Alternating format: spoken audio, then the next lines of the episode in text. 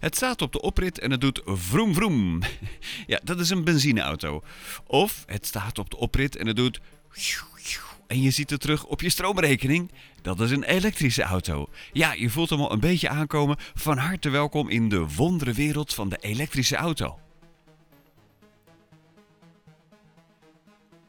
Ja, ik ben in de markt om een nieuwe auto te kopen. Ik rij op dit moment hybride, dus een beetje stroom en een beetje benzine. Ik zal niet zeggen wat voor auto, maar het klinkt een beetje als een met subsidie. En daar ben ik op zich best tevreden over. Ik kan veertig kilometer rijden op de accu en dat is voor mij, naar Amsterdam is dat precies genoeg. En dan hoop ik daar een beetje bij te kunnen laden voor de terugweg. Maar goed, er zijn ook vaak genoeg situaties dat het niet lukt en dan schakelt de motor over op benzine. En dat vind ik toch een beetje vervelend, een beetje vals spelen. Dus ik ben nu aan het kijken voor een honderd procent elektrische auto. En daarom was ik zo blij toen ik werd gevraagd door Tweakers, de bekende website. Zij stellen technologie op de proef. Zij vroegen mij of ik een podcast wilde opnemen met twee heren van Mobility Service. Dat is een zakelijke dienstverlener. Zij hebben leaseconstructies voor elektrische auto's. Dus ik ging met deze twee gasten ging ik in gesprek over de voor- en nadelen van elektrisch rijden. Dus dat geeft mij mooi de gelegenheid om hier in deze podcast een soort samenvatting te maken. Hier komen vijf dingen die jij zeker moet weten over elektrisch rijden. Je hoort dus zo dadelijk de stemmen van Alexander Boon en Sebastian Rodenboog. Ze werken allebei bij Mobility Service. Met hen ga ik de vijf misverstanden aan de kaak stellen. En de allereerste is range anxiety. Daar heb je wel eens vast van gehoord. Toen ik voor het eerst ging kijken voor een Nissan Leaf in tweeduizend tien kon je honderdvijftig kilometer rijden. En dat is soms best krap. Hè? Mensen zaten dan met samengeknepen billen. Uh, ik ben benieuwd hoe het nu is met de huidige generatie auto's. Hoeveel kilometer kan je maken op één goede lading? Uh, kijk je echt een beetje naar de huidige generatie en de auto's, hè, een beetje, een beetje twintig twintig uh, uitlevering. Dan zit je steeds meer in die driehonderd plus kilometer uh, uh, auto's. Hè. Neem je als ja. voorbeeld, uh, ik noem eens een van de auto's die het naast de Tesla's. Hè, de Tesla's die komen natuurlijk sowieso gewoon hartstikke ver. Uh, neem eens ja. een Hyundai. Hè, Hyundai mm-hmm. Kona. Uh, dat is een auto die komt in de praktijk uh, ruim vierhonderd kilometer ver.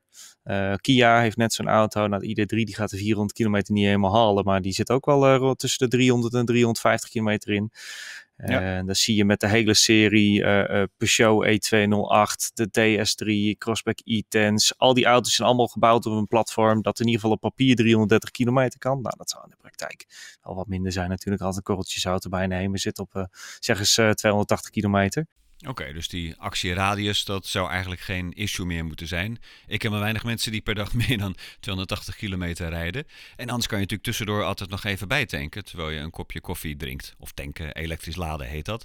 Een ander misverstand gaat over de accu. Ik weet nog, destijds zeiden mensen van ja, die elektrische auto's die zijn helemaal niet zo duurzaam. Want om zo'n accu te maken en zo'n accu te verwerken, dat is veel milieuvervuilender dan een benzineauto ooit kan zijn. Uh, ik stel de vraag aan Sebastian, is dat echt zo? Uh, nee, kijk, als je kijkt naar hè, de recyclebaarheid van zo'n batterij. Als je kijkt naar de, de, de early days van de batterijen, was het inderdaad best wel een issue dat die batterijen dan best wel slecht uh, te recyclen waren. Je ziet nu ook dat er best wel strenge eisen aan worden gesteld, ook door de Europese Unie, dat we volgens mij uh, al binnen een paar jaar naar minimaal vijfennegentig procent recyclebaarheid moeten kijken. Maar daarnaast zijn er ook al andere initiatieven en dat vind ik persoonlijk eigenlijk nog veel interessanter, is het hergebruiken van zo'n batterij. Hè? Want je ziet bij uh, het, het, de degradatie van zo'n accu, dan zie je ja. eigenlijk een, een soort curve. Hè? Het eerste stukje dat gaat, uh, zeker bij die oudere batterijen, die wat minder uh, management robots zitten, gaat best wel hard. Daarna vlakt het behoorlijk af. En op een gegeven moment dan komt zo'n batterij op een punt dat die niet heel interessant meer is of eigenlijk niet meer heel bruikbaar is voor een auto, maar waarbij hij in principe nog jaren, misschien wel tientallen jaren mee zou kunnen in bijvoorbeeld applicaties voor het opslag van energie in uh, mm. gebouwen. Um, bekend voorbeeld daarvan is bijvoorbeeld de opslag van energie in de Amsterdam Arena. Dat is een heel groot uh, project vanuit een uh, Duitse maatschappij. Uit mijn hoofd, de Mobility ja. House, die heeft dat uh, uh, daar gedaan. En daar hebben ze eigenlijk allerlei oude, oude auto-accu's uit mijn hoofd van Nissan Leafs en uh, Renault Zoe's. Hebben ze daar uh, uh, eigenlijk uh, samen met natuurlijk een heel stuk management software, uh, batterijmanagement software daar geplaatst om de overtollige energie die ze overdag produceren op te slaan in die, in die accupakket. Zodat ze eigenlijk volledig off the grid in principe kunnen functioneren daar. Oh, dat is natuurlijk wel een heel mooi voorbeeld. Een mooi argument eigenlijk om dat pleit voor de duurzaamheid van elektrische auto's. Als jij misschien in tweeduizend tien een Nissan Leaf hebt gekocht, dan kan het zijn dat die accu die jij destijds hebt gekocht, dat die nu wordt ingezet om bij de Amsterdam Arena ervoor te zorgen dat ze dat grid wat ze daar hebben, dat dat beter gebalanceerd wordt. Oké, okay, weer een misverstand uit de wereld geholpen. Dan is er nog eentje en dat gaat over uh, groene stroom. Want het kunt ook best zijn dat jij heel milieubewust bent en dat je daarom een elektrische auto rijdt. Maar hoe kan je nou zeker weten dat de stroom die je auto verbruikt, dat die ook daadwerkelijk groen is? Het is natuurlijk afhankelijk van je stroomaanbieder. Um, dat zo'n, uh, ook al heb je groene stroom op papier, uh, dat dat ook groene stroom kan zijn die ingekocht is door middel van certificaten, die in werkelijkheid uh, grijs is opgewekt. Um, ja, en eigenlijk heb je natuurlijk uh, zelf al het meeste controle over die leverancier van die energie op het moment dat je het daadwerkelijk thuis of op het werk kan laden. Zit je bij een publieke uh, laadpaal, dan heb je er al wat minder controle over. Daar willen ze wel een, uh, ja, een, een, een nieuw systeem voor maken, dat je ook op basis van je pasje ook een stroomaanbieder hebt. Uh, maar zover ja. is het nog niet. Dus op het moment dat je echt zeker wil weten van de stroom die ik laat is groen, heb je ja, eigenlijk twee opties. Dat is of zelf zonnepanelen neerleggen, uh, of echt een betrouwbare aanbieder daarin zoeken van je stroom thuis of op het werk. Kan ik dat ergens, ergens checken waar stroom vandaan komt, of die wel echt groen is? Kun je checken, ja. Je kunt, kunt bijvoorbeeld bij um, uh, Laadpas Top tien kun je, kun je heel, veel, uh, heel veel bekijken. Ook over aanbieders van, uh, um, van, um, van laadpalen. Um, je kan ook checken met je pasje, want het is net wat Sebastian zei, het is nou een beetje gek, want uh, je laat eigenlijk met een pasje van een, uh, misschien wel van een concurrent, uh, uh, ja. bij een laadpaal van een andere concurrent, ja. Um, um, hoe werkt dat dan precies? Want het kan best op je pasje staan dat je groene stroom laat, maar uh, in dat pasje zit geen stroom, dus dat komt altijd weer van de aanbieder en dat wordt dan ja. um, uitgewisseld bij elkaar of uh, gemiddeld of hoe ze dat ook doen, soms wordt het ingekocht. Um, maar ja, goed, um, um, uiteindelijk um, kun je dat zelf heel goed checken inderdaad uh, op internet en zijn daar redelijk, uh, uh, transparante, uh, is daar redelijk transparante informatie over te vinden. Ja, dan is het woord pasje uh, gevallen. Uh, er zijn ook mensen die zien op tegen het overschakelen van een benzineauto naar een elektrische auto, omdat het gedoe schijnt te zijn. Je hebt allerlei verschillende pasjes nodig, of misschien R F I D tags. Hoe werkt dat dan bij die laadpaal? Hoe werkt dat thuis? Hoe werkt dat op kantoor? Uh, eens even kijken, is dat echt zo'n hassle? Vroeger kreeg je de brandstofpas. Je krijgt dan een laadpas van ons. Uh, met die laadpas afhankelijk van wat je wil. Dat vragen we ook aan je. Ga je naar het buitenland, ja of nee? Krijg jij een pas voor uh, Nederland met Nederlandse dekking of eentje uh, die wat duurder is uh, uh, per maand. Uh, eentje ja. die in het buitenland ook uh, kan gebruiken. Tegenwoordig koppel je je eigen pas aan je eigen uh, laadpaal. Uh, dan heb je ook een eigen backend voor. En uh, dan ja. accepteert hij eigenlijk alleen die, uh, die pas uh, voor de transactie. Ja. ja. En als je dan, stel je voor dat je inderdaad elektrisch rijdt en je hebt thuis dan een laadpaal, dan moet er dus nog iets gebeuren met jouw eigen stroomrekening. Die breng je dan in rekening bij je werkgever, moet ik het zo zien? Nou, dat gaat, uh, gelukkig is het niet zo ingewikkeld. Kijk, op het moment mm-hmm. dat jij, uh, eigenlijk noemde je het net al, hè? Je hebt natuurlijk een, uh, een, een pasje die je vooral die R F I D lezers op die palen houdt. Eigenlijk jouw laadpaal thuis, op het moment dat jij een zakelijke laadpaal aanschaft, werkt net zo. Je stelt uh, eigenlijk ja. alleen maar achter de schermen in van, goh, dit is mijn zakelijke laadpas. Dan weet jouw laadpaal van op het moment dat deze, hier een auto op wordt aangemeld met dit pasje, zijn dit zakelijke kilowattuur. Gaat hij dat bijhouden ja. in de backend. Uh, en dan krijg je in eerste instantie wel privé een hogere stroomrekening. Want jouw energieleverancier immers, die heeft niet de data die jouw laadpaalleverancier uh, heeft. Ja. Uh, maar dan krijg je dat automatisch weer terug op basis van het aantal kilowattuur dat jij in je auto hebt gestoken.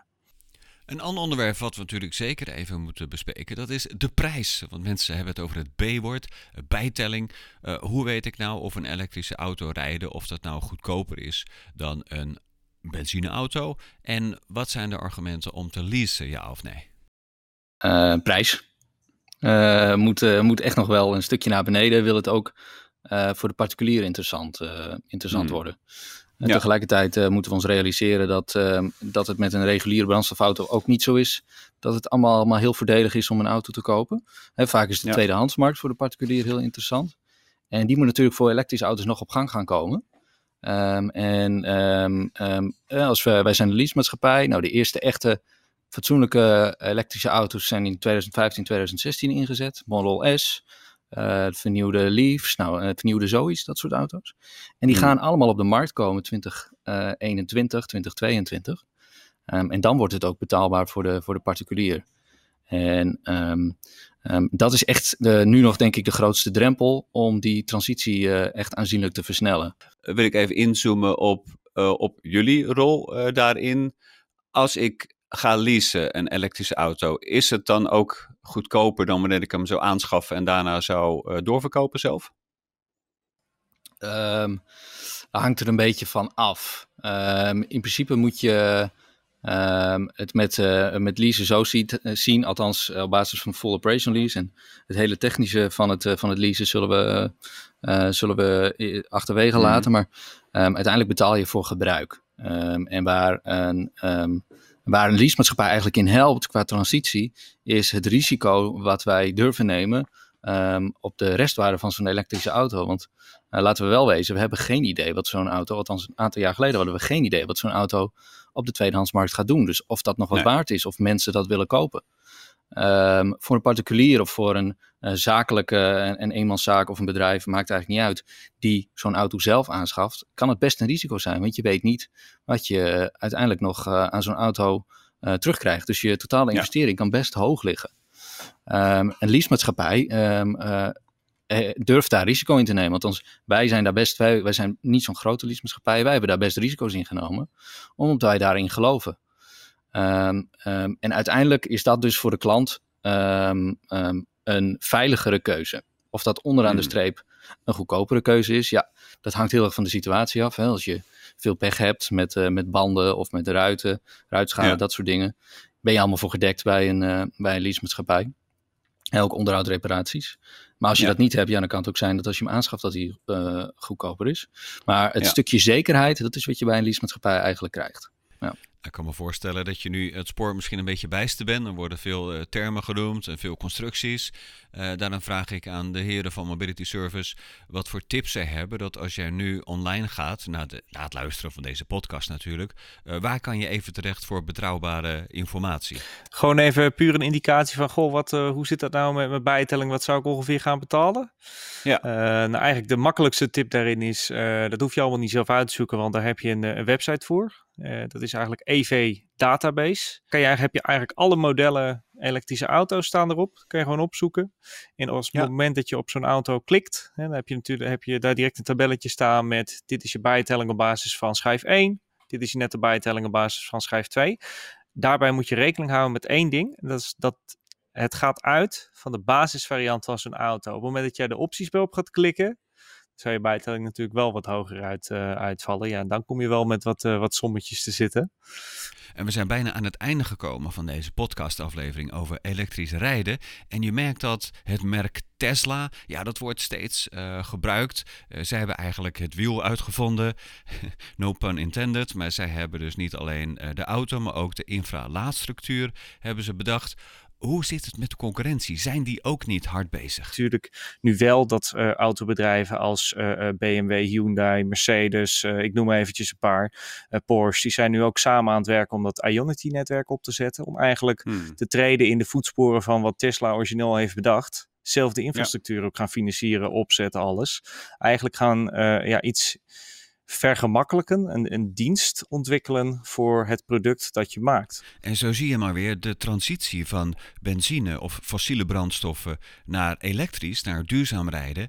Dat gaat niet alleen maar over die nieuwe brandstof, over elektriciteit. Het gaat over een veel groter ontwerp. Het is eigenlijk een systeemverandering. En de infrastructuur of een beetje het klungelen met pasjes of het slepen met kabels of je werkgever overtuigen of je accountant eh, dat je elektrisch wil laden, dat komt er nu allemaal bij kijken. Dus wat dat betreft staat het misschien nog in de kinderschoenen. Ik vroeg nog aan uh, Sebastian en Alexander hoe ver zij dachten dat we waren en zij zeiden dat we halverwege de transitie zijn. Dus dit is misschien een goed moment voor jou ook om in te stappen. Wil je meer weten over elektrisch rijden of over Mobility Service of de volledige versie van deze podcast die ik voor Tweakers heb opgenomen? Wil je die luisteren? Kijk dan op w w w punt wonderenwereld punt n l. Daar zal ik een aantal links opnemen zodat jij je kennis hierover kan verruimen. Want meer weten is toch betere keuzes maken. Daarom zeg ik voor nu bedankt voor het luisteren en blijf je verwonderen.